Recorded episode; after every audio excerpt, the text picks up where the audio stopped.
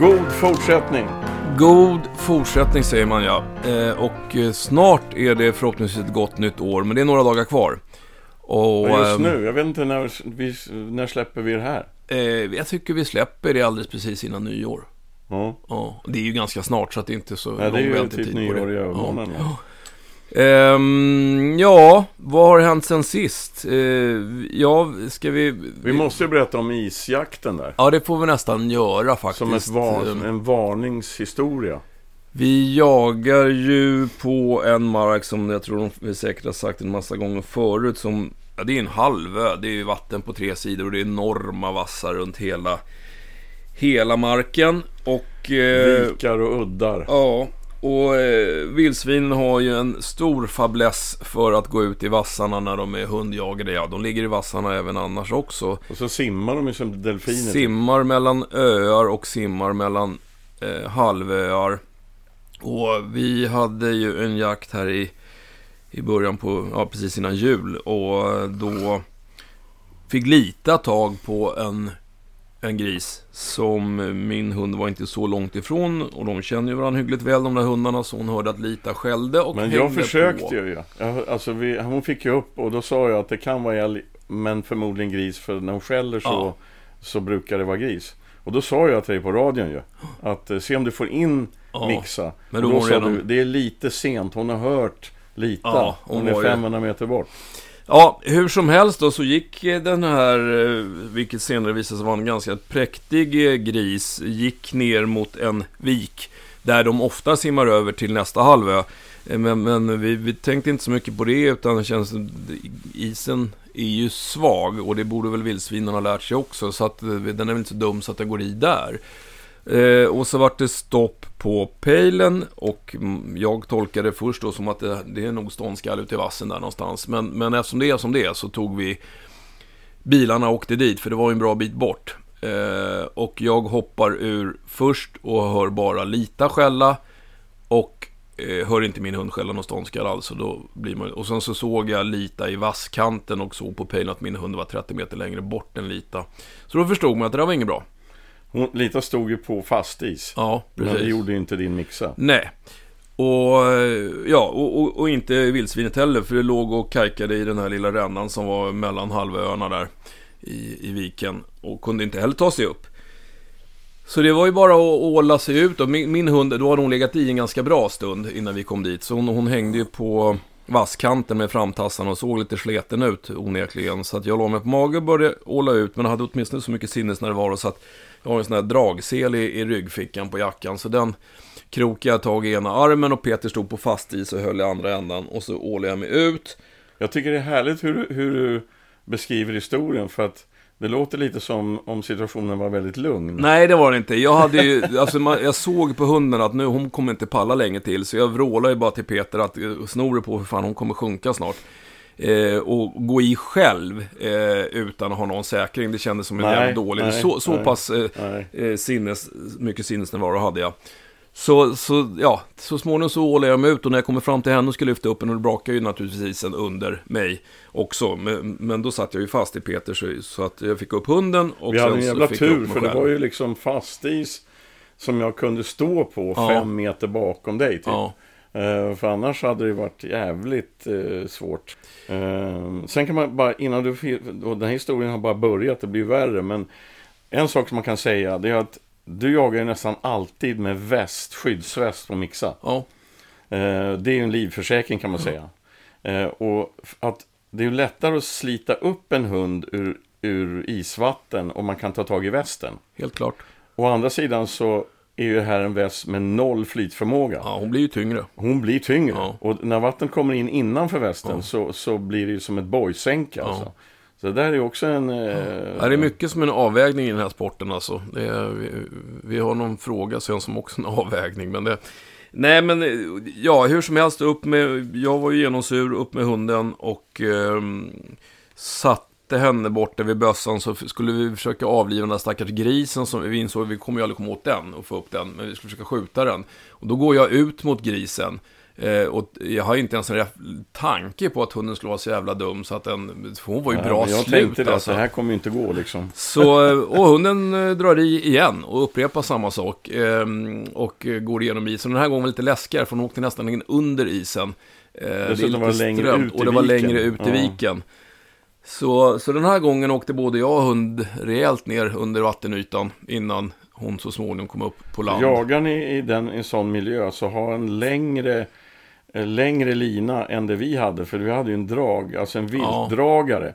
Och jag kunde ju inte vara behjälplig särskilt nära dig. Så jag, vi satte ju fast den där runt din ena fot. Ja, andra, ja precis. Andra gången. Ja. Eh, och du ålade ut på ännu tunnare is. Ja. Och just när du sliter upp, lyckas få in handen under iskanten, där Mixa, Mixa var på väg in under och sliter upp henne, då blir det ju hela Mixas vikt tyngre. Så då då brak- brakar hela isen Ja, under dig. ja. Och du sitter fast i foten. Ja. Så att, eh, Men jag var glad att jag satt fast. ja det kan du säga, för du försvann ju. Du bara, bara försvann under, under vattenytan.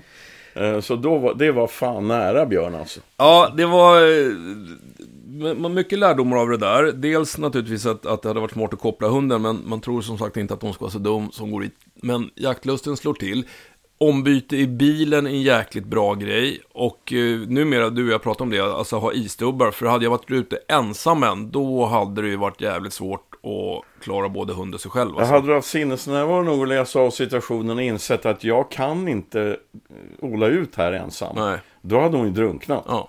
För hon hade ju, det hade inte funkat alltså. Nej. Ehm, nej, och det var, då tyckte jag, alltså, visst, jag var kall, men jag fick på mig torra kläder och så vidare. Så att, men, men man kände när man åkte hem sen att fy fan, det var nära att man blev av med en hund alltså. Ja, det, jag tror du var lite chockad för att jag menar ombyte och sen fortsätta jaga resten av dagen. Ja, men jag hade ju beställning på rådjur. Jo, jag vet. Men, men eh, Ja, nej.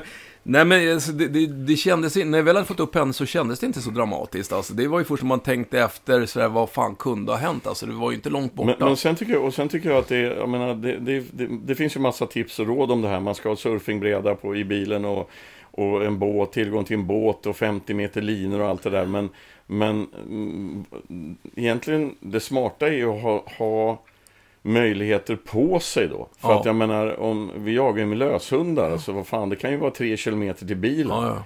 Eh, så, så isdubbar och, och någon längre lina och, och ehm, någon sorts plan alltså. Men, Ja. Och planen nu efter den där händelsen var ju att jag har inte släppt jämtarna på den här marken sedan det där hände. Nej.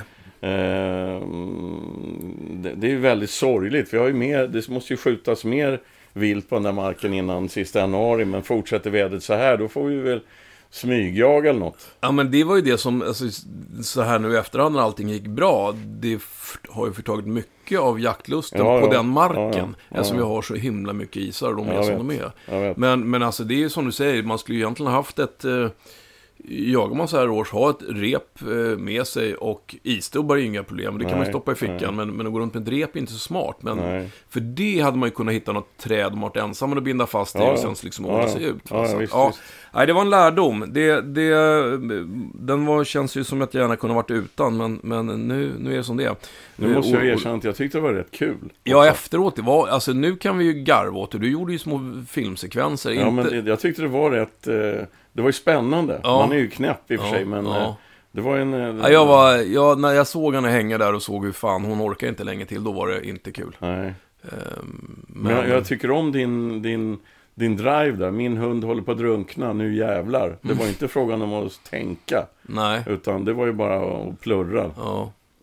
Ja, eh, så var det med det. Så som sagt, det förtog lite grann av, av jaktlusten just på den marken. Så imorgon ska du upp mot Kolmårdsskogarna och jag ska västerut mot Borensberg. Eller, Ja, nu, nu får det bli jakt på fastland faktiskt. Ja. Det är tur att man känner folk eh, uppe i bergen. Ja, hoppas att det inte är så, så mycket vattendrag i närheten. Men alltså det är inte bara berg för att Häromdagen var jag ute med orka på, på fastland, inte en sjö i närheten. Hon fick tag i vildsvin, fastna på, stanna på pejlen, tystnade och det, det började skjutas grisar för henne då, fast inte där hon var. Så jag drog ju dit, ja då hade ju grisarna, grisarna gått genom något jättestort krondik eller en liten bäck och slagit sönder isen och där i, i, i det sönderslagna, där satt hon fast i dyn upp till, till bringan. Så att det, det, det, det, vi utsätter dem för en del Men eh, ja, tur Ja. att man, benen fortfarande håller. Man får springa en del nu för tiden. Ja, det, så är det. Och jag menar, nu är det ju så att jag, menar, jag kommer jaga med där nere också, men släppa kanske så långt ifrån vatten man kan. Se till att man är jäkligt observant om du börjar dra sig mot, mot vassarna. Vi kanske får Mm. jaga mer med dina vaktlar. Ja, ja. Ehm, det här är då ett eh, årets sista avsnitt, det vet vi. Eh, så att vi tänkte vi ska svara på frågor, men vi tänkte också göra någon, alla såna här, eh, nu höll jag på att säga kända program, men alla, alla program med lite självaktning har ju någon typ av nyårsspecial och nyårskarameller och summera året som har gått och jag tittade på nyheterna i morse, nu ska det komma sådana här kungafamiljens år. Eh, nu ska jag inte jämföra mig med kungafamiljen, men, men vi ska ha lite såna här, eh, vi, vi tänkte ska försöka sammanfatta lite grann av våra absolut vanligaste frågor som kommer, för det går att resonera ganska mycket kring dem. Men, men vi gör som vi Årets brukar. råd eller vad Årets råd, ja. Och det som är lite tråkigt är att förmodligen kan vi göra ungefär samma avsnitt nästa nyår för att det är samma frågor som ligger på topplistan år till år. Ja, det är ju det. Men det är ju detaljskillnader och så. Men jag har tänkt mycket på det där. Det, det är ju ändå... Eftersom det är relativt likadana frågor då. eh, Det handlar om förföljanden och sök och klor och tassar och du vet.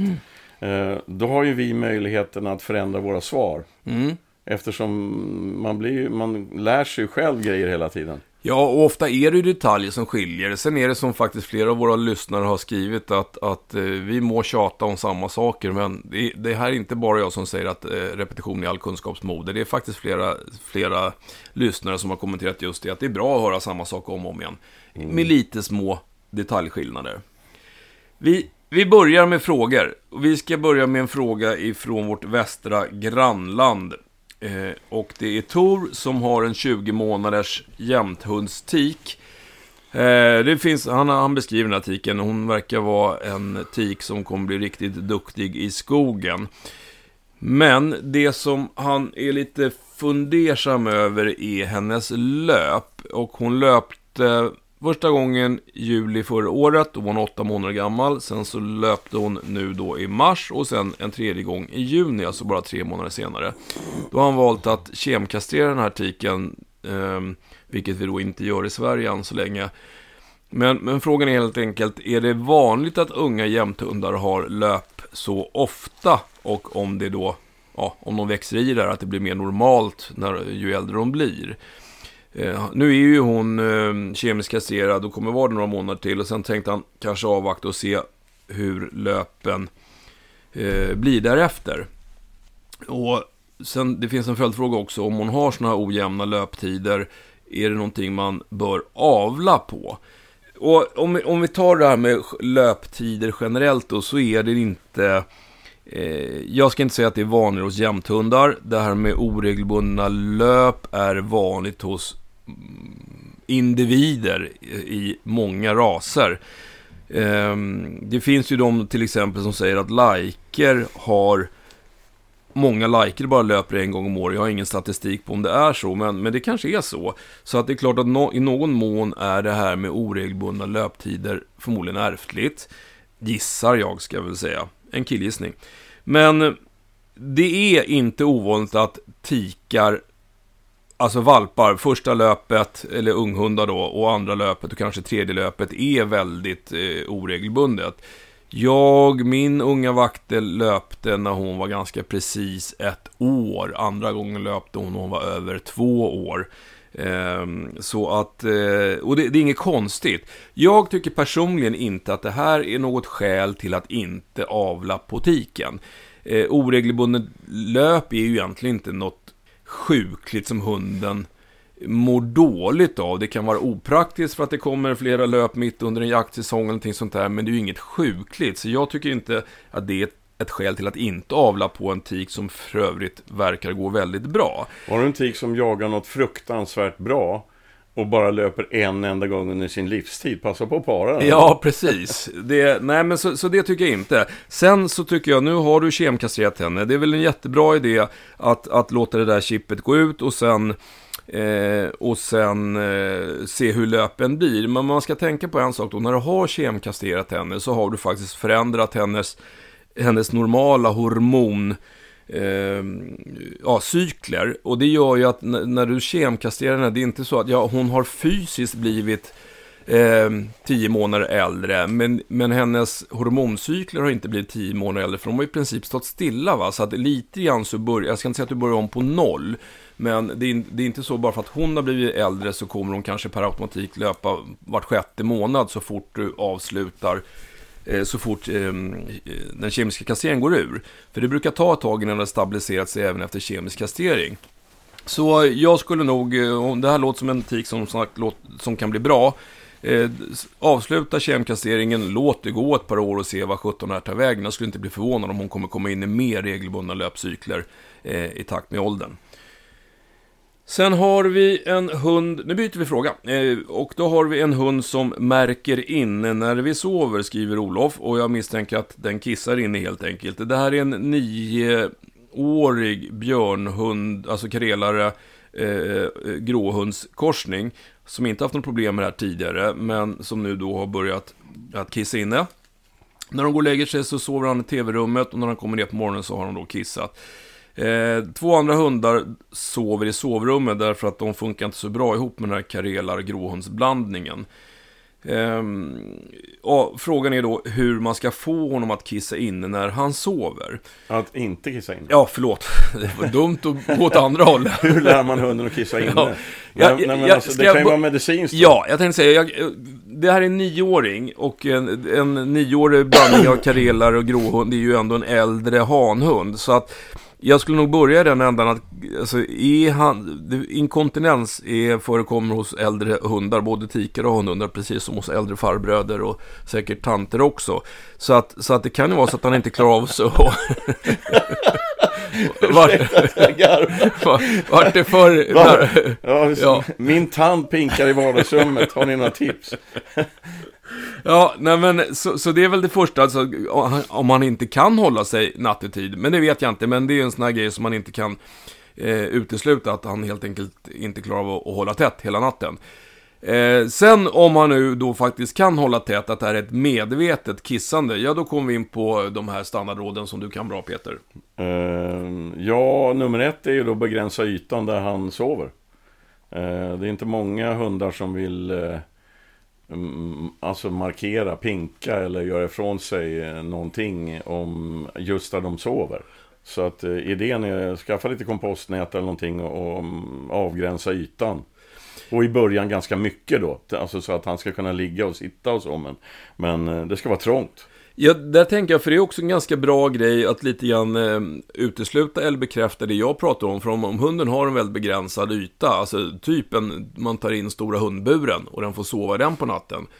Om den har kissat in i den också, då skulle jag tro att han inte kan hålla tätt. Ja men det, är- det är alltså det första de ska göra är ju, fast man får vara försiktig med vad man säger här nu Björn, för att det med burar och hundar finns det ju massa Regler, ja. regler för. Ja. Men, men alltså, så mitt råd är att skaffa fyra kompostgrindar, där får hunden vara. Eh, och du kommer direkt se om det är in- inkontinensproblem eller inte, för har han pinkat på en kvadratmeter, då är det ett medicinskt problem. Mm. Ja, Ganska precis. säkert. Ja, Jag får ta en snus av dig. du får ta en snus. Ehm, så Mm. Ja. det, det, var, det tycker jag var tydliga och klara. Fan, det, det bör- det börjar bra det här. Det var ju tydliga och klara råd. Det, det är jobbigt att börja på topp. Okej, då lämnar vi den. Eh, så får vi se om det blir någon ordning på det där. Sen kommer vi till en fråga om en breton som är nio månader gammal. Han har en kompis som är labbe och lite äldre. Det som är lite jobbigt nu med den här unga bretonen, han, Husse beskriver som jaktavundsjuka. När, när Husse jobbar med labben, eller när, när bretonen hör att det skjuts ett skott, så blir han väldigt, väldigt uppeldad. Han skäller och ylar och kan inte sitta stilla. Husse har försökt att avleda och så vidare, men det funkar inte. Då undrar Husse, hur ska man bli av med det här? Ska jag bara låta honom vara tills han fattar att det inte spelar någon roll att han härjar runt? Eller ska vi köra avledning? Eller ska jag helt enkelt bara hålla honom undan den här typen av situationer tills han har blivit mera mogen? Eh, Husse hör också att är de på jakt och, och hunden sitter i bilen så blir han precis lika vildsint i bilen när han hör ett skott. Sen, sen lugnar han ner sig och kommer till ro. Men ja, vad säger du Peter? Ja, vi kan ju ge lite allmänna råd för vi vet ju inte riktigt hur, hur den här bretonnen, han är nio månader så han är säkert redan, han har säkert börjat träna redan. Mm. Eh, och eh, det kan ju vara så, mm, man får inte stressträna en ung breton. Alltså, eh, inte för ofta, inte för länge, långa perioder och så. Eh, men låt oss säga att allt har gått rätt till och den här bretonnen eh, blir skogstokig i bilen när, när retrievern får träna. Kan det ha varit så att, att den här retriven får träna och sen när den är färdigtränad och då tar man ut bretonnen och tränar den? Det är inte så bra. Eh, därför då, då bejakar man ju det bretonnen gör i bilen. Eh, den, blir, eh, den vill vara med liksom. Och ju mer, och, och när lab, eller retrievern är färdig, då är det bretonnens tur. Så att eh, om båda hundarna måste med till något träningstillfälle så se alltid till att träna bretonnen först om de ska träna separat. Och sen är det in i bilen med bretonnen och så tränar man retrievern och det, jag skulle i alla fall göra så att jag skulle totalskita i vad bretonnen gör i bilen. Eh, utan, och inte kommentera överhuvudtaget och sen bara åka hem. Liksom. Det händer ingenting om du, eh, trots att du stressar upp dig. Liksom. Eh, Eh, för, för det där är ju rent generellt så att om en hund skäller som fan i bilen och man, man bekräftar det genom att okej okay då, eller eh, till och med säger nej utan att nej fungerar, så då bekräftar man ju det hunden gör. Eh, och då kommer hunden fortsätta. Så det, det, är nummer ett. Nummer två är, vad är, är det en vanlig kombi vi snackar här? Med glasrutor i bak. Så att den här hunden ser vad som pågår. Eh, det är inte heller bra då. Är det en hundur bak så lägg en filt över eller någonting så hunden inte ser vad som händer. Eh, sen kan du kanske också träna retrieven längre bort ifrån bilen eller lämna brutalen hemma och sådär va. Och sen långsamt börja passivitetsträna hunden helt enkelt. Eh, att bind hunden i kort koppel i, i benet. Kort koppel menar jag alltså den ska kunna sitta och ligga men inte rycka iväg. Och sen kastar du en, en, en dummy till retrievern som får, som får jobba lite, mm, bara en kort övning alltså. Och då kommer ju bretonen bli skogstokig vid sidan om dig. Men det skiter du totalt i. Du bejakar retrievern och sen är det bilen och ingen kommentar på det. Alltså man, man vänjer hunden vid att Eh, om du stressar upp det och håller på så ingen kommer bekräfta, ingen kommer bry sig, ingen märker vad du håller på med. Eh, det är en ganska jobbig träning men det brukar fungera. Mm. Eh, och sen dessutom är den ju nio månader här. Så, så mm, det där kommer ju gå över, är klart. Om man inte fortsätter bekräfta beteendet. Jag har ju exakt samma fenomen med, det är intressant att gråvakten har börjat med det också, men det beror på att jag har ju, de gråvakten och, och ungvakten sitter ju bredvid varandra i kåpan, alltså de har burarna bredvid varandra, det vill säga att den ser när den andra plockas ut. Och alltid när jag är på jakten numera så den som, in, som blir kvar i bilen och har sett den andra plockas ut brukar låta ungefär i 3-3,5 minut. Så jag får alltid säga till passkyttarna att det kommer vara drev i bilen i 3-3,5 minut men det kommer snart att tystna. Eh, de inser att det här Men du är har liksom... ju inte gapat på den hund som är nej, kvar nej, i bilen nej, skäller. Nej. För då hade de ju fortsatt ja, längre. De tröttnar eh, till slut och inser att ja, ja, det var inte min tur den här gången heller. Ehm, vad tror du om den här då Peter? Det här är en korsning mellan tyskterrier och patterdale som är ett år gammal, funkar utmärkt i både hem och i skogen. Sambon har en fyraårig fransk bulldog. Och de här funkar jättebra de här två hundarna utomhus och när de är kopplade. Men så fort de kommer in så ger sig den här lilla franska bulldoggen på tyskkorsningen. Ehm, och Husse undrar, ska jag bara låter dem vara och göra upp rangordningen eller finns det någonting annat jag ska jobba med? Um, ja, det får man ju bestämma själv liksom. Uh, men jag skulle ju korrigera franska bulldoggen. Jag skulle, uh, franska bulldoggen är inne först och sen så kommer man in med den här uh, terrikorsningen. Men man väntar inte, utan man, man går in med tyskkorsningen och så vräker man sig framåt bulldoggen och vrålar sitt. Eller något. Eh, så att man gör det i tid. Alltså jag vet inte hur många gånger jag har sagt det här i den här podden. Ska en, en sån här situation korrigeras så se till att göra det i tid. Det vill säga helst precis innan problemet. Eh, för förmodligen är det så att man tänker att man, vi får se hur det går och sen flyger bulldoggen på terriern och då först börjar man gapa och skrika. Då är man för sent ute i korrigeringen för då måste den, korrigeringen vara så fruktansvärt grov. Så förändra era, mm, om människan förändrar sina beteenden och är lite blixtsnabba i en sån situation eh, så är det mycket, mycket lättare att styra upp bulldoggen. Och är det så att bulldoggen då lyssnar på den här väldigt snabba, direkt i rätt läge korrigeringen då är det, det är en fransk bulldog vi snackar här, då är det, då är det belöning som gäller. Eh, fransk bulldog, de flesta franska bulldoggar jag har träffat, vilket faktiskt är en del, även om jag mest håller på med jakthundar, de gillar lek. Då är det lek, då skiter man i terriern, då leker man med bulldoggen liksom för att eh, bejaka att den här bulldoggen har lyssnat. Eh, och sen släpper man det bara utan att kommentera. Är det så att bulldoggen gör ett nytt försök att flyga på terriern, då fortsätter man direkt på Eh, kraftfull fysisk korrigering, det vill säga inte våldsamt, ta inte bulldoggen utan kroppsligt fysisk eh, korrigering. Och där, första gången ni gör det här så kommer det förmodligen ta väldigt lång tid. Men ni kommer hålla på i en och en halv timme tills ni har styrt upp den här bulldoggen. Den har ju dessutom fått väldigt mycket belöning för att den faktiskt har lyssnat. Eh, det intressanta med det här, och i alla fall min erfarenhet, en, en bivinst med den här tekniken är att ni kommer få den här terrierkorsningens uppmärksamhet rejält höjd alltså. För den kommer ju se att det är ni som styr upp situationer. Ehm, så att eh, prova det. Då går vi till Sture som har en 20 månader gammal karelare. En hanhund som, ja, det låter som att den jaktmässigt eh, funkar ganska bra. Bättre, bättre sök och så vidare, tar bakspåren fint tillbaka. Det, eftersom det är en fråga så finns det ju alltid ett men. Och männet i den här fallen är att han vill inte bli kopplad.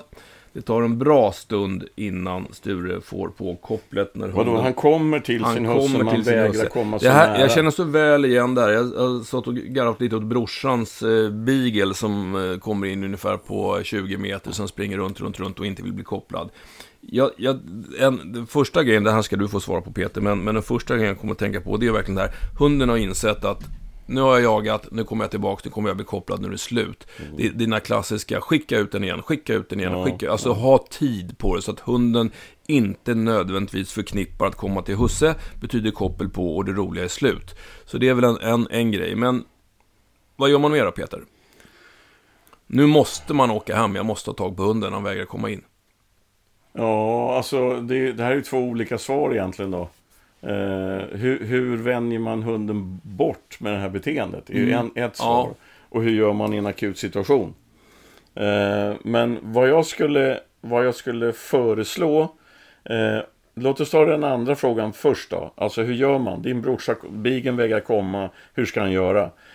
Ja, alltså mm, förändra beteendet genom att när hunden kommer då, innan den den hamnar i den här radien där den börjar leka med en liksom. Eh, då, då beter man sig på ett sätt, man försöker göra någonting som hunden inte är van vid. Eh, ett exempel är att, att vinkla 90 grader och springa som en jävla idiot i skogen och gömma sig. Alltså, det finns ju hundar som tänder på den typen av lek. Eh, de, de här problemen hänger ofta ihop med yngre hundar och de, de tänder ju på, kan ju tända på lek. Ehm, en annan variant är att, att eh, bara, ja just det, gömma sig där man står alltså. Göra någonting som, som eh, får hunden, väcker hundens nyfikenhet. Gör någonting som gör att hunden dras till dig då. Lägg dig raklång på rygg och gör ingenting och var alldeles tyst. Det är ett annat exempel. Gör någonting fysiskt som hunden eventuellt skulle kunna bli nyfiken och intresserad av. Men, när hunden närmar sig då, då får man inte ha kopplet i händerna. Alltså det, det, är det här som är balansgången här. Du får inte sträcka dig efter hunden med kopplet liksom. Utan den, må, den måste verkligen in hela vägen till dig. Och då får, när den väl är inne, då får man, om man måste iväg, får man kasta sig över hunden och, och åka hem. Men och, och hur, hur blir man av med vanan då? Ja, alltså mm, jag gjorde så här med min, den, den yngre jämthunden jag har, för hon visade de här tendenserna. Och istället för att låta det bli en vana då, så lärde jag in kommandot sitt. Ehm, och, mm, alltså, det behöver vi inte gå igenom, det kan alla liksom. Men, men man jobbar med det så att, så att sitt verkligen funkar. Och när hon kommer hon brukade stanna då eh, när hon såg mig i skogen.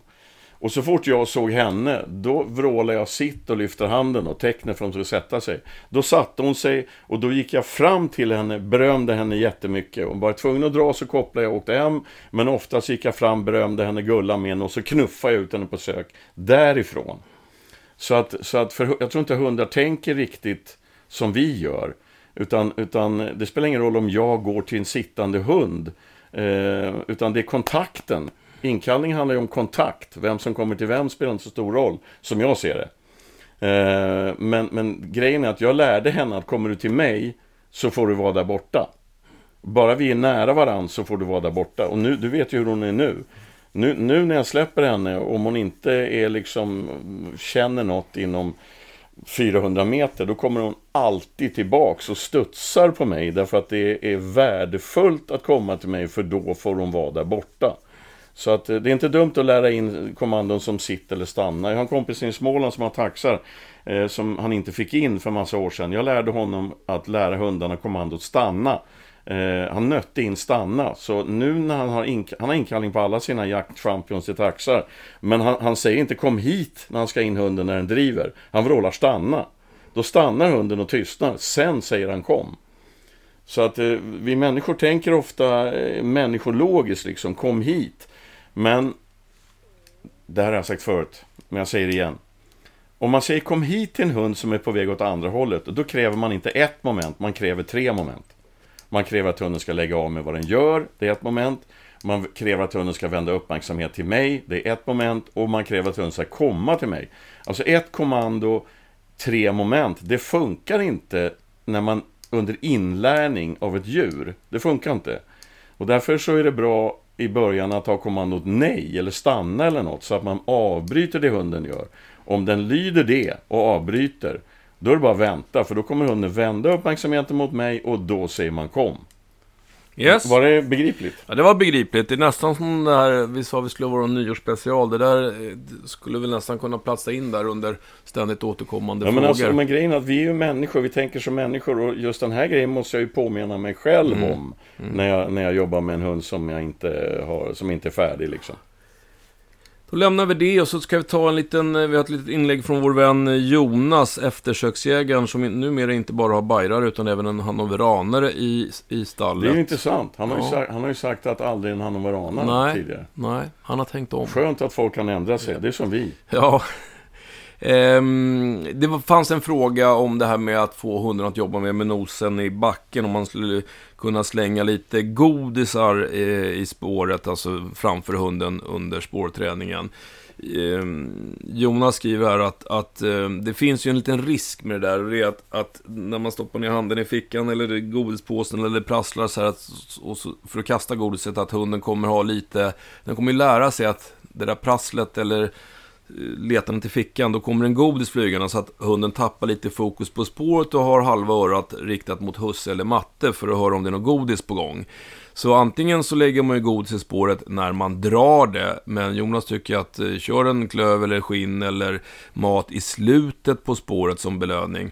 Och han kör ju till sin gamla bajare till Ivar, så kör han ju, han har en liten burk med kattmat. För han säger, det luktar inte och den är en liten burk lagom stor som belöning i slutet på spåret. Och då kan man ge tipset att om man, om man sport, om man är liksom, om hunden är van att spårträna. Eh, och man ska börja med taktiken att det är god mat i slutet av ett spår som låt oss säga är 800 meter långt. Mm. Då är det smart att lära hunden att det alltid är någonting i slutet av spåret. Eh, genom att först då lägga väldigt, väldigt korta spår. Mm. Börja med 10 meter, sen 100 meter, sen 150 meter. Alltså så att, man, så att hunden fattar att det alltid finns något gott i slut på spåret. För om man, för, om man vill fokus, få hunden att fokusera bättre i spåret eh, och börja direkt med mat efter 800 meter, det tror inte jag... Eh, då tar det längre tid innan hunden förstår liksom. Mm. Tänk logiskt. Mm. Sen har vi en liten knepig fråga och den får väl jag ta då. Eh, du brukar få de knepiga frågorna annars. Men, men det här är Paulus som har en mm, östlaika, eh, ett år och elva månader, som strax innan det första löpet eh, började bita på svansen och, och jaga runt svansen även mot ryggen och bogen. Ehm, de, han var hos veterinären då, de hittade inga fel på hunden. Och sen så fortsatte den här vanan ett tag efter löptiden. Husse hade någon idé om att det kanske berodde på att de var understimulerade då, för det var mycket snö så det var inte speciellt mycket jakt. Då. Efter tre månader så upphörde det här beteendet och så växte håret som hon hade slickat och bitit bort ut igen. Nu när hon löper nästa gång då så har samma beteende börjat om igen och hon är helt vansinnig på sin svans. Och då undrar han vad man ska göra åt det där då. Eh, alltså jag har ju svårt att inte tänka att det här hänger ihop med löpet. Och jag vet inte hur många gånger jag har sagt det förut, men, men eh, löp och hormonutsöndring kan ge väldigt, väldigt mycket märkliga symptom. Eh, och eftersom det båda gångerna har inträffat i samband med löp och du skrev att det höll på upp, upp, till tre månader efter löpet. Ja, det är ju den tiden de är skendräktiga har sin hormonproduktion. Va? Så att det kan ju mycket väl vara så att, att eh, så länge hon producerar hormoner så är det någonting som ger henne eh, lite klåda och så börjar hon att slicka och bita och så blir klådan värre och så hamnar man i en ond cirkel. Ehm, ja, det är svårt därför att alltså, en, jag tycker du ska prata med din veterinär och höra, skulle man kunna... Jag, jag ser två typer av medicinsk behandling som egentligen... Den ena eh, är ju att man sätter in då det här, det finns ju preparat man kan ge för att avbryta löpet eller framförallt avbryta skendräktigheten. Man ska ju alltid vara lite försiktig med det där därför att man ska inte hålla på och laborera med, med hormoner för mycket. Men det finns en liten ökad risk för livmodersinflammation och sånt då. Men, och, och, och det är mest det, den behandlingen, ja den kommer förhoppningsvis då hjälpa, men samtidigt så får man ju också en indikation på är det hormon spelet som drar igång det här? Det vill säga att ja, hon fick eh, medicin för att avbryta skendräktigheten och då upphörde symptomen. Ja, då är det ju kopplat till löpet. Den andra medicinska behandling man skulle kunna tänka sig, det är ju att sätta in antiinflammatoriskt inflammatoriskt, alltså kortison. Kortison är ju klådstillande, för någon, eller inflammationsdämpande och därmed så, alltså klåda är ju initierat av någon typ av inflammation i huden sannolikt då. Så, och, och hjälper kortison, eh, ja då har du hittat någonting som du kan behandla symptomen med, alltså klådan som drar igång det här. Eh, utan att du håller på och experimenterar med hormonerna. Du, du, kommer fortfarande inte få något svar på varför hon beter sig så här. Så det är liksom två olika vägar att gå. Förhoppningsvis är slutresultatet detsamma, att, att man eh, blir av med klådan. Men jag skulle nog snacka med veterinären och höra med din veterinär som känner hunden och, och höra liksom vad, vad är den bästa vägen att gå. Ska man testa eh, att sätta in någonting som bryter skendräktigheten och se om klådan avtar. Eh, eller ska man sätta in kortison för att se om klådan avtar. Men, men då med risk att i båda fallen egentligen att det kommer tillbaka på nästa löp. Men då vet du varför. Och allting är mycket lättare att ta itu med när man vet orsaken. Det var väl det. Vad säger du Peter? Ska vi ta någon sån här liten nyårsspecial och eh, reflektera lite över uh, 2022, våra liv. våra liv. Ja, det blir en lång reflektion. Vi har långa liv bakom eller, oss. Jävligt kort Ja, ja. Alltså. Nej, men... Eh, vi har ju gjort den här podden nu tror jag i tre år lite drygt. Och eh, du och jag eh, för, förundras ju fortfarande inte gärna av att folk fortfarande vill lyssna på oss. Vilket vi är väldigt, väldigt glada över att ni gör. Därför att vi tycker att vi har upprepat de flesta frågor och svaren ganska många gånger. Det, det, är kul, för det kommer alltid någon. Förra gången hade vi en hund som tittade på TV. Den hade vi faktiskt inte haft förut. eh, ja, men jag, jag tänker, tycker också att eh, det är rätt lärorikt för en själv. Liksom. Man tvingas eh, nyansera eh, svaren och, och, tänka till lite. Tänka till lite. Ja. Så att, eh, det, har varit, det har varit jävligt lärorikt. Nu låter det som vi ska sluta med. Ska vi sluta? Nej, det ska vi inte. Vi har sagt så här, så länge folk lyssnar så fortsätter vi. Okay. Märker vi att eh, lyssnarantalet eh, sjunker, då har folk uppenbarligen tröttnat på oss och då lägger vi av. Mm. Men än så länge gör det inte det. Bra. Så vi fortsätter. Bra. Och om jag skulle någonstans rangordna den typen av frågor som är, är ditt gebit. Ja, det finns flera, men, men eh, mycket handlar om unghundar och eh, unghundar som går jättebra första året och slutar jaga. Alltså, det, det, unghundens utveckling och hur man ska agera som hundförare och vår roll när vi kommunicerar med hundarna och såna grejer. Det tycker jag är mycket det är, det är, ett stort område, men det är mycket som handlar om det. Jag vet att du brukar köra med att hundar inte förstår svenska språket. Nej, de kanske inte alltid förstår vårt fysiska språk heller. Eh, och att vi gärna sätter upp ramarna för hur ska den här hunden tränas, så att det kanske inte alltid är så den, just den hunden ska tränas. Men jag, men jag tycker att, det är, jag tycker att det är, mitt jobb kan vara svårt, va? för att eh, um, vid vilken ålder ska man ställa just de här kraven på en ung hund? Liksom? Eh, det borde vara så att det här, men, men alltså alla hundar är individer och dels handlar det om mental mognad, det handlar om om eh, hur hundar läser sin omgivning i takt med mognadsfaserna och sådär. Eh, jag tror man vinner jättemycket på att, att testa, prova sig fram helt enkelt.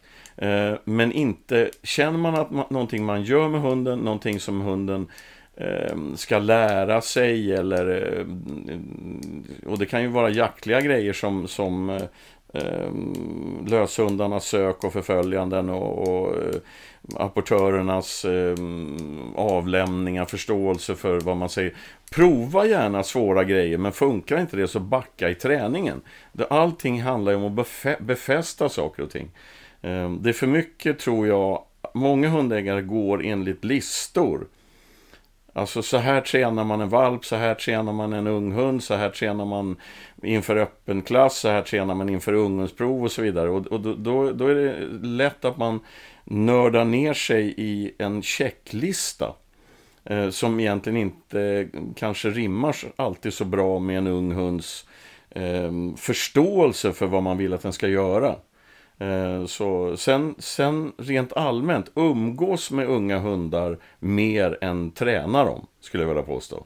Var mer och mer, liksom, ner på golvet och ligga och sova med dem en stund. Och, um, alltså, låt dem följa med överallt så att det blir träning i vardagen. Små, korta träningspass. Stanna här, sitt ner, kom hit nu.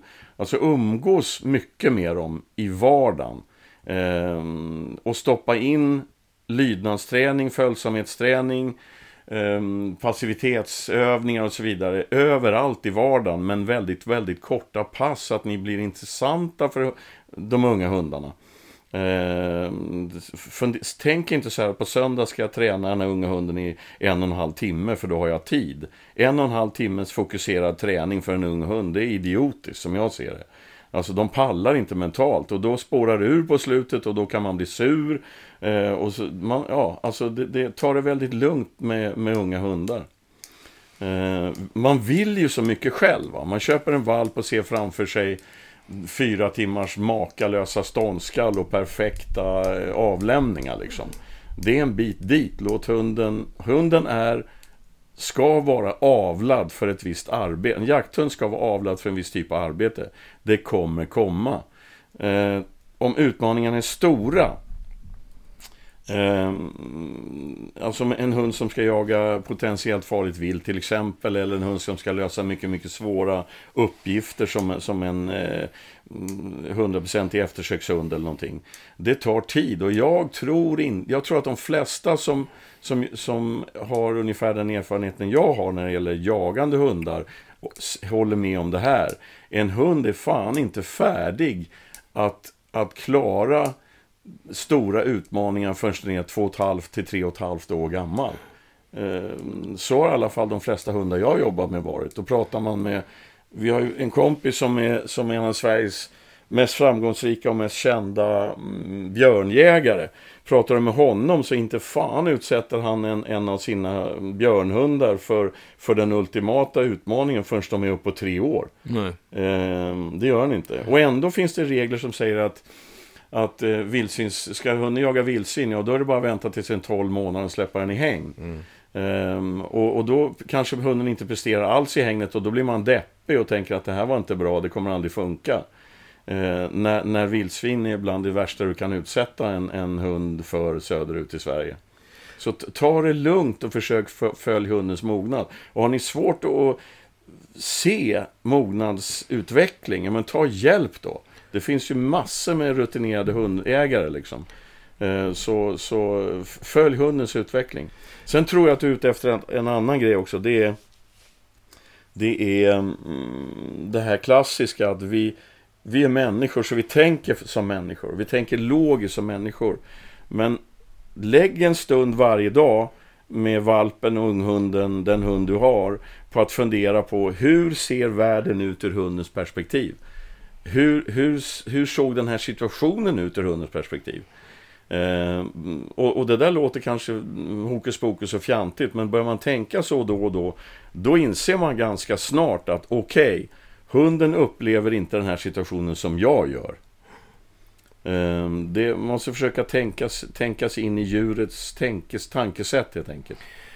Eh, min unga, mycket barnsliga vaktel. Vi, har, vi är ju traditionalister i den här familjen så att vi hade ju naturligtvis en tomte nu även om våra barn är fullvuxna sedan länge så, så hade vi en tomte som kom på julafton och eh, tomten var ju då, det var inte jag, eh, det var min bror och, och ungvakten blev ju skiträdd när det kommer in en rödklädd skäggig gubbe från altandörren liksom. Mm. Det, så innan hon kände igen lukten och fattat ja. vem det var. Men, men alltså, ja, det, det, ska aldrig komma in någon från altandörren. Framförallt inte en stor skäggig gubbe som man inte nej. ser ansikt och ögon på. Eh, så det är intressant just det här med att se. Men, men vad, jag, vad, du säger Peter, och det tycker jag är så, jag, det, vi får ju många som säger jag ska välja hund, vad ska jag välja för ras, eller jag har min första hund. Och det är klart att då har man inga erfarenheter och referensramar med sig. Och man eh, kanske har läst en massa böcker och böcker blir ju per automatik ganska fyrkantiga. Om det är någon som tycker att man ska göra så här, så här, så här och så har man liksom hakat upp så här har vi ett bra körschema för hur jag ska köra valpens första år. Du har sagt massor av gånger att lyssna på dig, men lyssna gärna på andra också, för det finns ju liksom alternativa modeller. Ja, ja. Och jag menar, du har fem ungar, jag har fyra, och jag kan ju bara komma tillbaka gå tillbaka till när, när, när de gick i plugget liksom.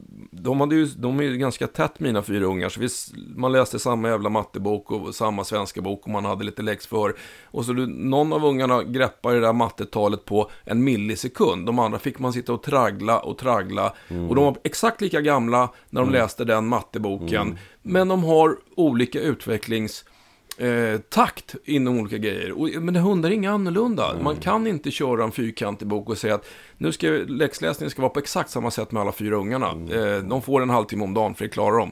Utan det, man måste utgå från att man har en individ. Vilket inte är så lätt när man har sin första Nej, hund. Men sen är, är, vi människor också så att ett råd till då är att, att släpp den egna prestigen. Ja. Det är en tung punkt alltså.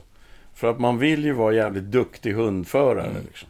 Ehm, faktum är att jag snackar med en, eh, det är lustigt där, man umgås ju mest med, jag vet inte vad, jag är ju gammal nu och de jag jagade med när jag själv var ung, de har ju lagt av. Mm. Så att eh, numera är det yngre människor som man mm. jagar med. Men eh, jag träffade en yngre hundförare som jag känner väl. Ehm, vi träffas, strålar samman. Han jagar där och jag jagar här. Vi träffas på en mack liksom på, på eftermiddagen. Han hade varit på, gått hundförare på ett gods. Eh, på en storjakt, på en stor säljakt och då är det ju mängder med hundförare och sådär. Och det är ganska intressant det där. De, den här killen har liksom en pickup med en eh, kåpa och fullt med hundar i. Ehm, och ehm, pratar som om Ja, som om det här är lätt. Eh, och, och allting är toppen liksom. Alla, allting bara dånar på. Det är lugnt liksom. Mm. Eh, och har man rutin och så, då vet man ju att det är inte riktigt sant. Eh, men, men, men den här bilden av att vara, så släpp prestigen. Ha, ha kul med hunden och utnyttja det hunden gör och följ med hundens sätt att jaga. Mm, istället för att ha någon sorts bild av att så här måste det bli liksom. Eh, det där rådet har vi gett till ganska många i den här podden, det vet jag. Eh, att jag har problem med min vaktel för den, den söker bara så kort och, och, den vill inte jaga gris fast jag vill det själv. Ja men ge fan i jaga gris då. Jaga har och rådjur och hjort istället. Och om hunden är kort i söket, utnyttja det då. Gå mindre såtar eller um, häng med hunden själv. Och okej, okay, då får du inte skjuta själv så ofta men då får passkyttarna se till att ha kul med hunden. Mm. För min erfarenhet, det ser hunden. Mm. Är du nöjd med det ni gör, det ser hunden och då blir hunden trygg och då kan nästa utvecklingsfas, nu snackar vi unga hundar då, eh, då kan nästa utvecklingsfas komma. Du har ju vacklar, ett par stycken och haft, haft ett gäng. Mm. Jag har numera bara spetsar. Titta på mina två jämthundar. Det är avlade för samma typ av jakt, men det är väldigt olika individer. Jag använder dem till lite olika saker nästan. Eh, och beter mig på lite olika sätt när de väl eh, jobbar på ett stånd någonstans. Eh, jag utnyttjar deras sätt att jaga till min fördel. Det gör dem glada, jag får kul jakt och det är så det ska vara liksom. Ja, det är klokt. Va? Det, det är, mm, man får inte bli för fyrkantig, utan det, vi pratar om individer och eh, eh, de är olika.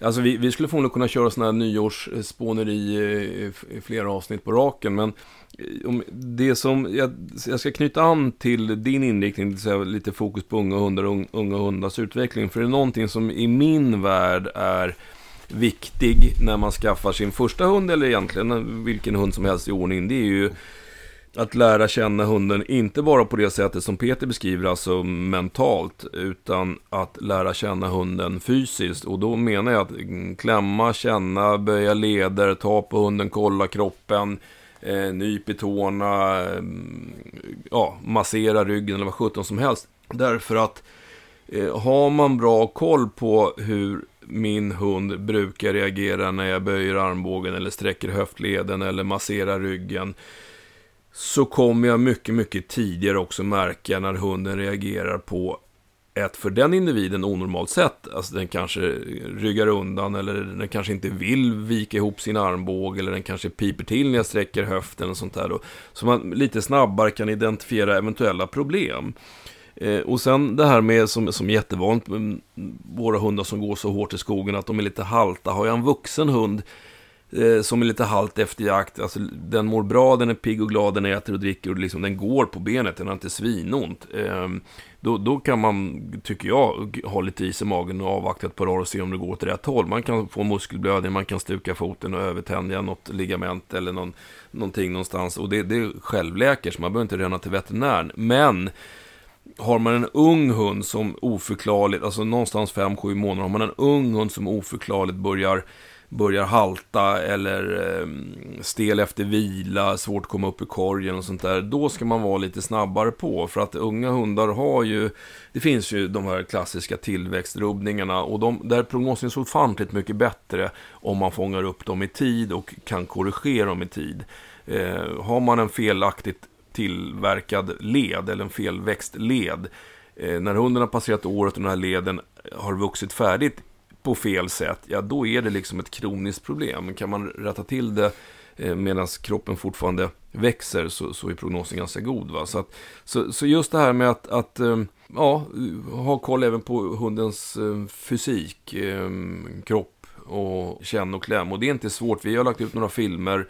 Man behöver inte vara någon veterinär för det. Utan och jag menar, har man hundarna i hundgården, det, man kanske inte gör det här så ofta, men, jag tycker att det är en ganska viktig grej att, att hålla på med. Plus att det faktiskt ger också en, lite grann det Peter är inne på, närhet och kontakt med hunden under, under den här perioden. Men sen är det, jag tänker att du brukar också säga att man ska inte börja fysträna en ung hund förrän den är färdig nej, växt. Nej.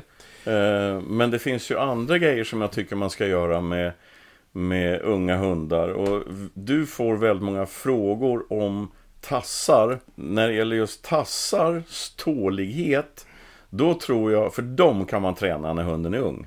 Alltså, men det blir ofta så att man promenerar med valpen och unghunden på slät mark. Liksom.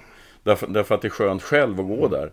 Men gå på lite sprängsten och gå på lite grusgångar och gå på lite, ja, eller hur? Mm. För att sådana grejer kan man väl vänja eh, också valpar och unghundar Ja, det, det, men jag har sagt det förut att det finns, ju, det finns ju de som har sämre hudanlag eller sämre hud än, än andra. Men då är det väl desto viktigare att träna? Exakt, och, och att går man bara runt på gräsmattor och asfaltsgångar så blir det inte speciellt, jag, jag brukar alltid ta exemplet med det vi kallar för sommarfötter. Första gången man går barfota på en grusgång på vårkanten, det gör ju ont som satan. Eh, springer jag runt på den här grusgången varje dag hela sommaren, då har jag tjocka, tjocka valkar under fötterna, då kommer det inte vara några problem. Det är som att ha skor på sig. Och de funkar ju likadant. Utsätts de aldrig för någon belastning, eh, trampdynorna, så, så behöver de inte lägga på sig ett tjockt eh, lager med, med valkar i hundvärlden då. Ja, nej men det, det är lätt för oss. Vi har haft ganska mycket hundar, både du och jag. Men, men jag, jag tror att det är så otroligt viktigt att man... Ja, egentligen tycker jag det här det du säger, att man ser hundarna som individer. Att eh, ska man få framgång så, ska man, så, så måste man låta hunden utvecklas i den takt den behöver.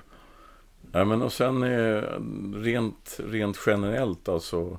Eh, lägg, lägg mycket vardagstid på hundarna. Mm ju mer desto, desto starkare blir relationen och blir ju all, all problemlösning blir ju enklare. För det kan jag också säga att nästan alla problem man har med hundar Nästan alla problem går att fixa. Alltså, så, eh, annars hade jag inte haft det här jobb, jobbet i alla de åren. Om det inte skulle kunna gå. Eh, det blev en lång eh, utläggning alla nyår. Men eh, jag tycker vi tar några frågor till. För det tar en stund innan nästa avsnitt kommer. Och vi har lite frågor kvar i skörden här. Och då tar vi den här som är ifrån Pontus. Han har en snart femårig beagle som faktiskt kommer från samma kennel som brorsans beagle. Sen har han dessutom en sju månaders norsk älghund, en svart norsk älghund. Han jagar på en mellanstor mark, 1800, 1800 hektar, norra Örebros län, det vill säga att... Vargmarker. Eh, vargmarker. Och det är en av frågorna då, därför att han har då låtit den här bigen, jag antar att det är en bra beagle som drar långa sträckor, för att nu har han kört den som bandhund på grund av vargen. Dessutom är bigen intresserad av räv, så det blir gärna vägspring och järnvägsspår. Första frågan egentligen, skulle man kunna ha en inkallning med hjälp av en Garmin? Alltså att när man ser att nu närmar sig det här järnvägsspåret eller stora vägen, kan man då bryta hunden med hjälp av en Garmin Pale? Det kan man säkert, men jag tror att utmaningen på en femårig jaktidiot till beagle är Ja, men det är stor. klart man kan. Alltså, det är bara att sätta igång och träna. Eh, Men det kräver ju eh, Eh, det kräver ju mycket träning och steg för steg och hela den där grejen. Sen beror det ju naturligtvis på hur, hur nära bigen ligger viltet och massa sånt där. Det, det, det är klart att det går, det gör det ju. Men, men det, det är ganska svårt. Ja, och det är ju tyvärr då så att det man kan möjligtvis bryta bigen ifrån det är att närma sig en stor väg eller ett järnvägsspår. Den här stackars vargen, om man nu får säga stackars varg, men, men den syns ju inte på Garmin-pejlen så den är ju svår att bryta hunden ifrån. Eh, med hjälp, även om man har en inkallning via Garmin. Så, så svaret på frågan är ja, du kan säkert eh, med mycket möda och stort besvär får man ju säga så här på juletid. Träna in hunden att komma med, med Garmin-pejlen, men det kommer inte lösa alla dina risker. Den andra saken som gäller den här bigen är att han har fått eh, tassproblem. Han har fått någonting som kallas för förunkler. Som är ja, bölder som utgår från hårsäckarna egentligen. Eh, hunden eh, blev behandlad med kortison och det blev bra, men det här är många gånger en återkommande problematik. Den veterinären som Husse var och sa att den här kan man inte göra så mycket åt och det tycker inte Husse är så kul när man har en sån ung hund. Nu ska jag villigt erkänna att hud i varken något stort intresse. Hudproblem är inte något stort intresse. Det ligger väldigt lågt ner på min intresselista när det gäller veterinärmedicinska grejer.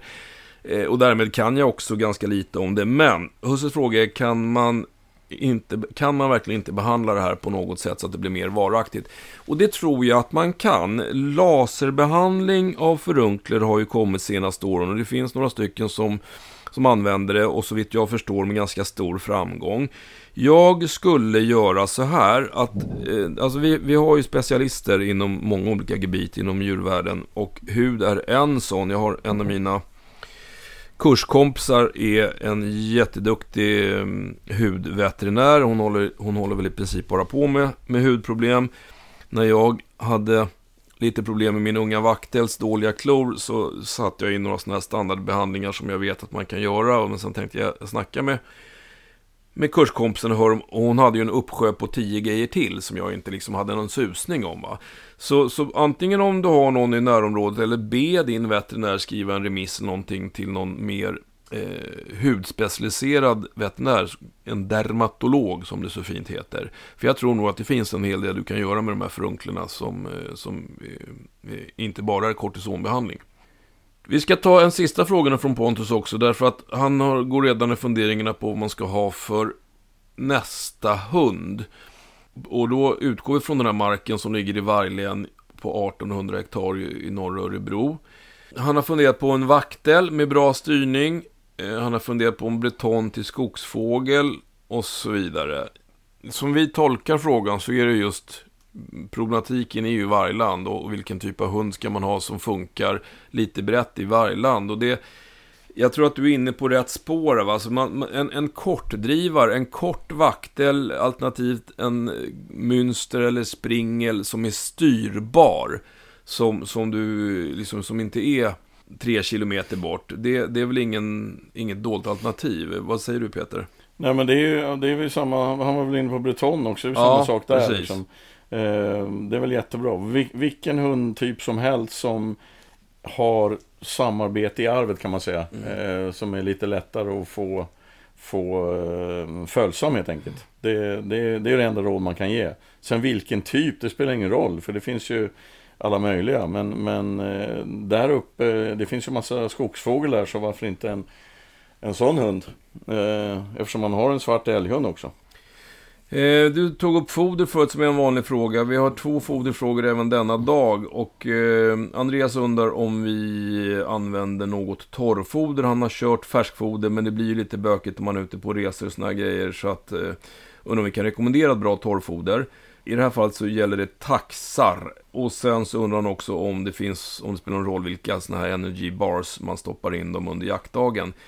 Ja, alltså, jag ska säga det ärligt, jag har egentligen och det är faktiskt helt sant, jag har ingen, ingen förkärlek för något specifikt fabrikat. Jag tycker, om, om jag ska rabbla upp några där jag vet, några leverantörer som gör bra hundfoder, så är det Royal, det är Hills, det är Yukanuba, eh, det är Purina, Ja, det finns säkert något mer som är... Och, och det, varför jag säger bra hundfoder är för att jag vet att det ligger mycket forskning och ganska mycket tanke bakom produktionen av deras foder.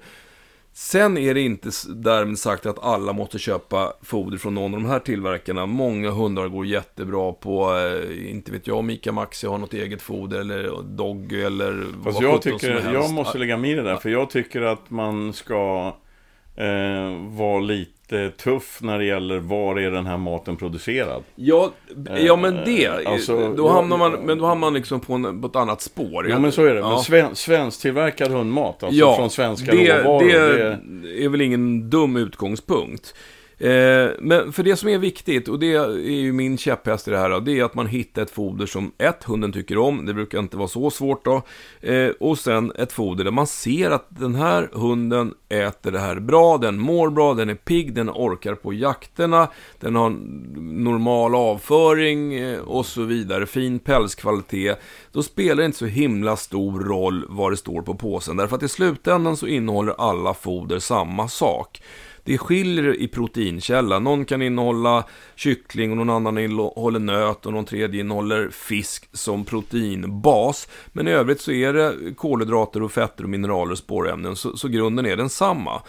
Eh, så, så jag tycker att det är smidigt med torrfoder. Jag, har, jag är väl inne nu på jag har gjort det bekvämt för mig. Vi har tre olika fabrikat på jobbet. Jag väljer att köpa ett av de fabrikaten för det är väldigt smidigt att ta med sig en säck hem när man går hem från jobbet. Ehm, så eh, hade jag inte haft jobbet hade jag nog tagit något foder som fanns enkelt att tillgå någon annanstans och testat det.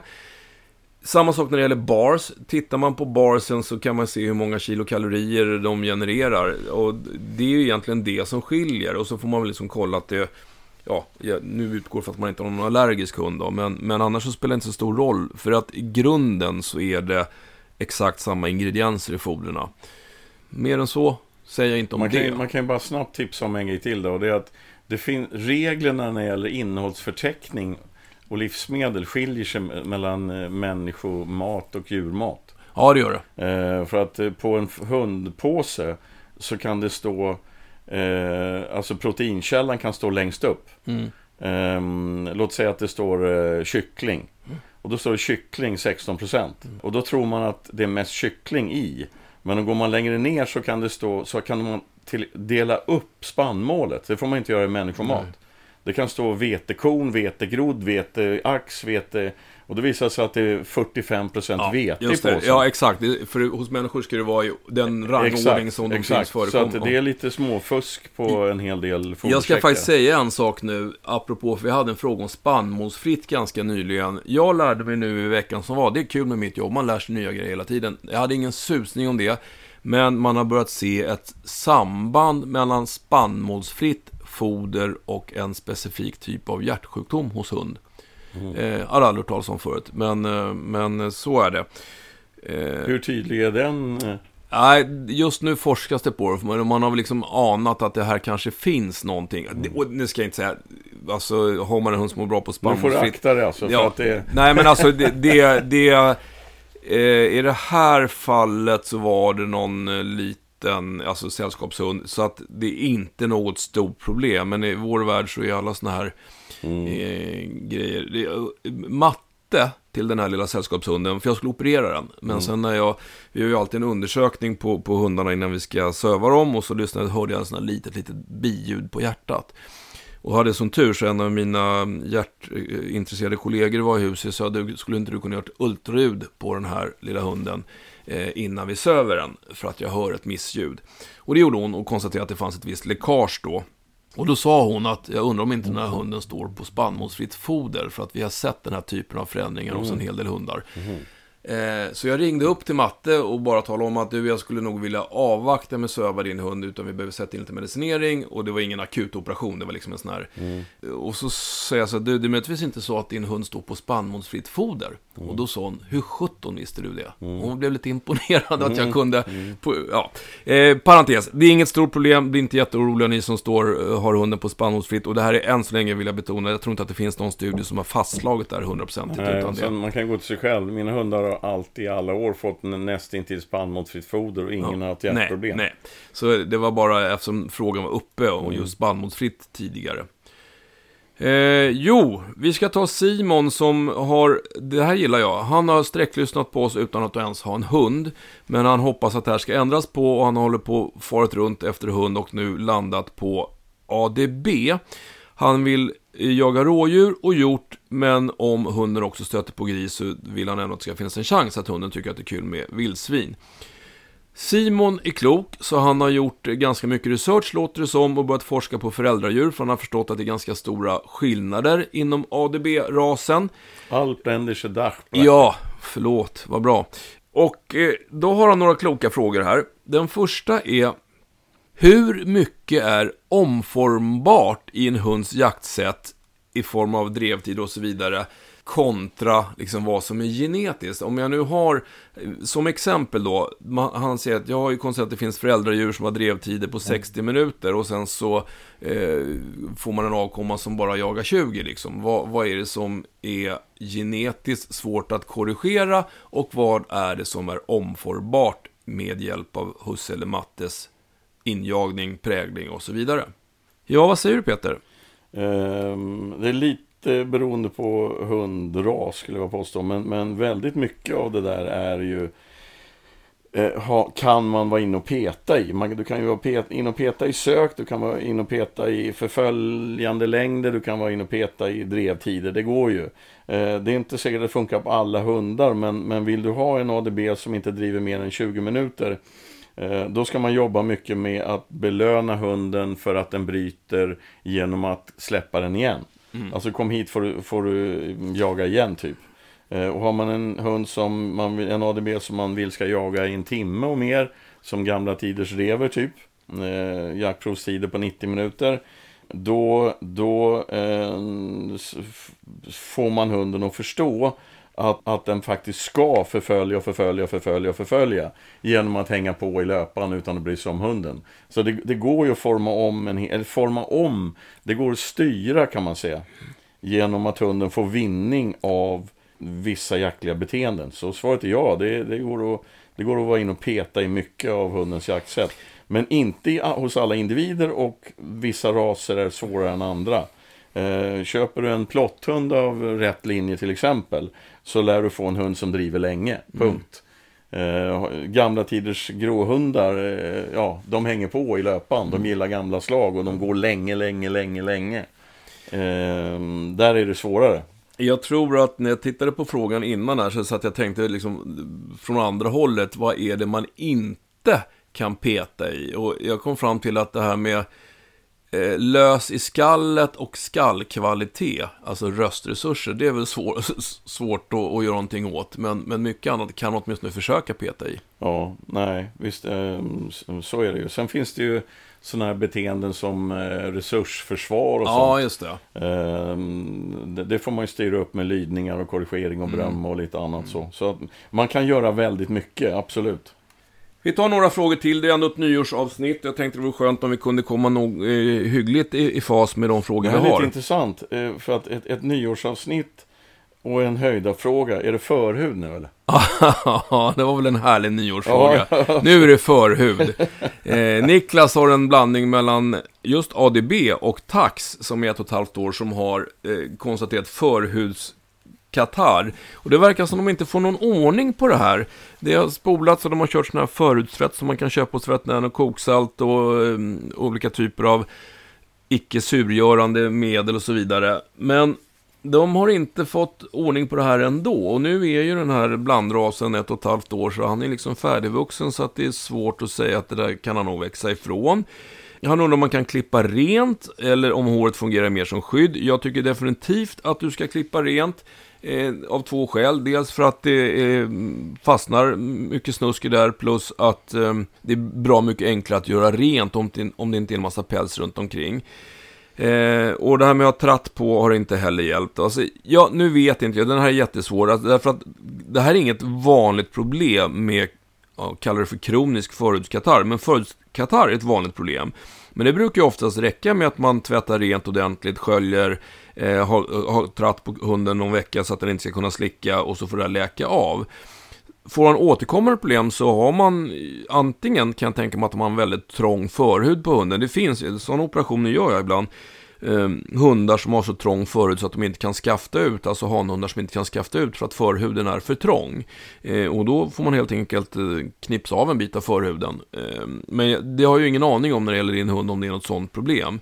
För annars brukar det faktiskt göra, ja, klipp bort pälsen och, och kanske ha som vana att, att regelmässigt göra rent här. Och sen om hunden är mycket på och slickar, då är det säkert där skon klämmer. Och, men ha krage på den dygnet runt är ju inte kul, året runt. Knepigt, men, men jag skulle be veterinären kolla förhuden så att det inte är några sådana problem, att han är väldigt trång i förhuden. Vi har en fråga ifrån Henrik på en, en jämte östlajka som Peter har träffat i Skåne vid några tillfällen. Det här är en tvååring som, eh, det har varit lite jobbigt med, med eh, injagningen, eller årets jakt i alla fall. Det var mycket spring efter rådjur och det är ju inte tanken. Hon jobbar jättefint i vildsvinshäng, men hon är väldigt, väldigt försiktig med vildsvin i det fria. Och vid något tillfälle så hade hon hittat gris, det blev fast i upptaget. Eh, hon pallade inte att stå kvar där så att hon släppte efter ett, en kvart, 20 minuter. Gick till husse och sökte kontakt. Då gick husse med in för att ge lite stöttning. Och då blev Sally lite för övermodig och fick ett sticksår i buken. Och nu är ju husse då lite bekymrad. Hur ska jag få henne att vilja jaga igen? Hon hade taskigt mod från början och så fick hon stryk. Så det lär väl inte ha stärkt hennes självförtroende. Eh, han skriver också att han är lite tveksam till det här med vildsvinshägn för att de grisarna är lite för lugna. Ja, Peter. Mm, Men alltså den här tiken är två år gammal. Ja. Det är en blandspets som är två år gammal. Eh, har hon dåligt mod eller är hon lite sen i mognaden? Är det den typen av spets som vill värdera situationer innan hon ger sig in i dem? Ehm, det, vi, det har vi ingen aning om. Nej, det han har skrivit är att hon har skällt ståndskall på älg vid ett flertal tillfällen. Ja, men älg och gris är inte samma sak. Nej. Alltså älgar kan vara jättefarliga. Jag menar, det, det är väldiga risker för hundar som jagar älg med arga älgar som kan sparka hårt och sådär. Men, men det är ändå ett bytesdjur. Alltså. Mm. Vildsvinen är en större utmaning. Mitt absoluta råd är, eh, och det här, det här är av egen erfarenhet, fortsätt jaga. Eh, Ge den här hunden så mycket älgkontakt som möjligt, skulle jag vilja påstå. Så att hunden, den här unga spetsen, spetstiken lär sig jaga. Ju mer rutin den får på älg, alltså rutin på ståndarbete, förföljande, få stopp på skenälgar och annat, desto mer lär den sig hur den ska jaga. Så småningom blir jaktsättet rutin, den kan jaga. Nästa steg är att lära sig utmaningen med farligt vilt. För som det är nu, då ska den här unga tiken lära sig både jaga och hantera farligt vilt. Eh, så att eh, ha is i magen, fortsätt jaga, lägg mycket tid på älgarbete. Eh, är det så att hunden skäller gris så fine, då får den göra det. Men, men ingen press liksom. Så kommer, och det här vet jag. Vi har ju en gemensam kompis som vi jagar jättemycket med som har en lajkatik som nu är fyra och ett halvt. Eh, när han tog över den så jag, skällde hon inte gris överhuvudtaget. Eh, det enda vi har gjort med den, det är att erbjuda hunden möjligheter att skälla gris om hon vill. Idag jagar hon gris så det fullkomligt dånar i skogarna. När hon för ett och ett halvt år sedan uppenbarligen hade ett beteende som gjorde att många runt omkring sa hon är för feg för att jaga vildsvin. Idag släpper hon inte grisarna. Så att eh, det, det, det är dels mognad och dels det här med att hunden måste lära sig jaga ordentligt först innan hon utsätter sig för utmaningen med farligt vilt. Tror jag. Simon som skulle välja en ADB, eller var inne på ADB, han har skrivit en tilläggsfråga här. Eh, vi har pratat ibland om att man ska prägla och jaga in på det svåraste viltet. Då funderar han så här, ska jag vänta med rådjursjakten tills mognaden är klar och börja med gris? Eller ska jag jaga rå eh, med den tills mognaden, ja under tiden som mognaden kommer och sen jaga in gris? En bra fråga. Ja, det är en bra fråga, men, men ska han också jaga rådjur med den här? Ja, han ville jaga, eller han skrev så här i första mejlet. Rådjur, hjort och det vore kul om den också ville jaga gris. Ja, då skulle jag absolut eh, inte ha någonting emot att jaga rådjur med den. Nej. Eh, eftersom den ska jaga det också. Lite samma resonemang Exakt. som du sa nyss. Exakt. Låt den mogna och Precis. lära sig jakten. Eh, och alltså, jag tror också att det är så här. Det här är, vet jag inte om jag pratade om förut. Jag tror att du kan man kan kalla det för att tilläggsprägla. Eh, har du en, en, en vaktel till exempel som jag är jätteduktig på rådjur och hjort. Um, och det har varit ganska ont om gris. Och, och, och sen blir vakten fyra och ett halvt, fem år. Och sen så får man tillgång till ny mark, det är massor med vildsvin. Då kan man backa i utvecklingen och börja om. Man kan inte utgå ifrån att vakten kommer jaga gris och sjunger i skogarna. Utan då backar man och så börjar man prägla en femårig vaktel på gris. Mm. Eh, belöna i vittringen och dösök och hela grejen. Alltså det, går, det går absolut, det har jag gjort själv. Mm. Eh, så det, det funkar. Vi kör vidare, jag ska ta ett par korta inlägg här. Dels har vi Svante som har en treårig blandning jämte vaktel.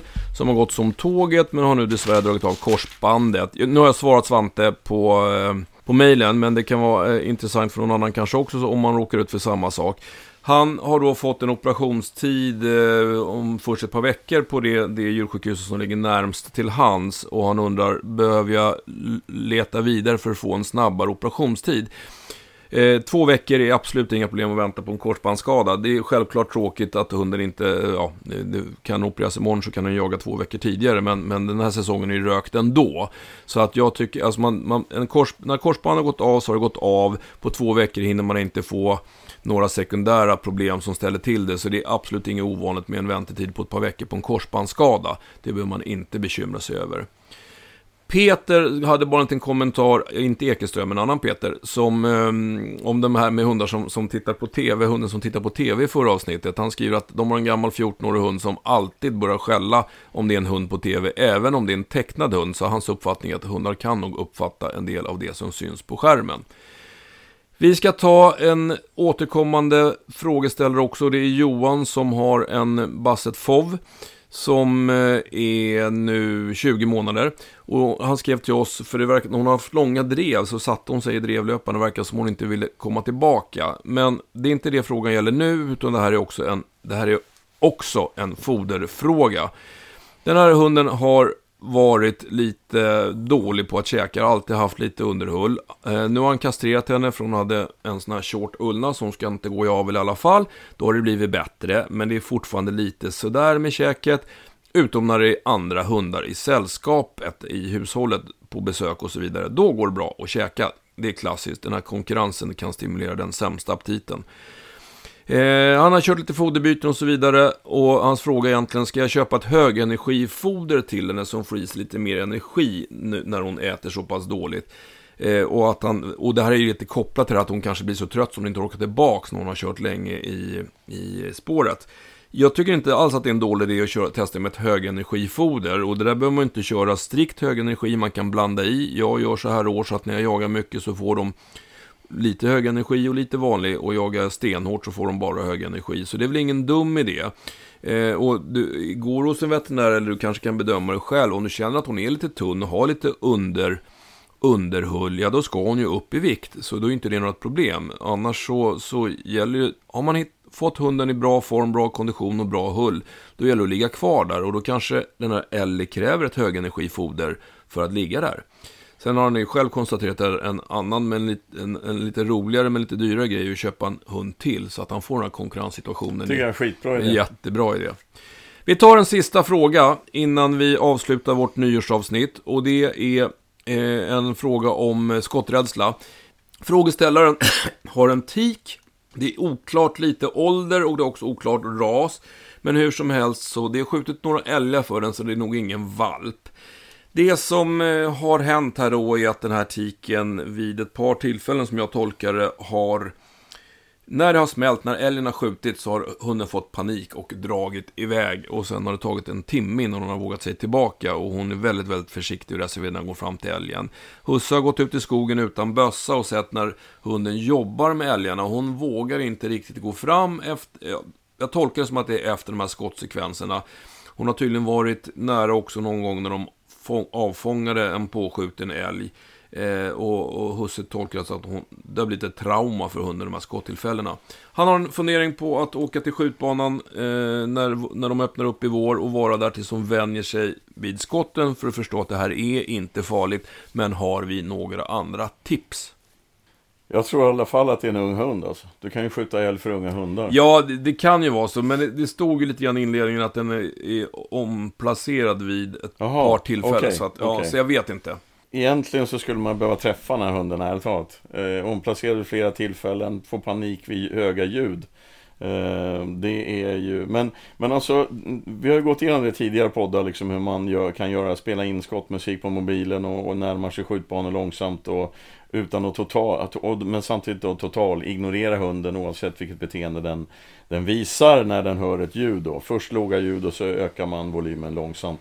Men det finns ett sätt till då, eh, kan man säga. Och det är att göra om mm, så att säga, effek effekten av ett ljud. Om man tar reda på vad den här hunden uppskattar mest av allt, i, till exempel i form av mat, Kanske är det italiensk salami, kanske är det mormors hemmagjorda leverpastej, kanske är det, ja du vet, någonting som är... Kan det inte vara något enkelt? Som, alltså, Nej, det måste vara krångligt. Du måste, du måste lära dig laga mat okay, först. Okay. Nej, men alltså någonting som är exceptionellt eh, lockande för hunden. Man, man letar sig fram till det helt enkelt. Och så kopplar man ihop just den belöningen med först väldigt svaga skottljud och sen ökar man det där i takt. Eh, och det, det, om, om paniken är stor här så är det klart att den, här, den typen av träning tar lång tid. Men får den här tiken att förstå att skottljud leder till någon form av väldigt eftertraktad belöning.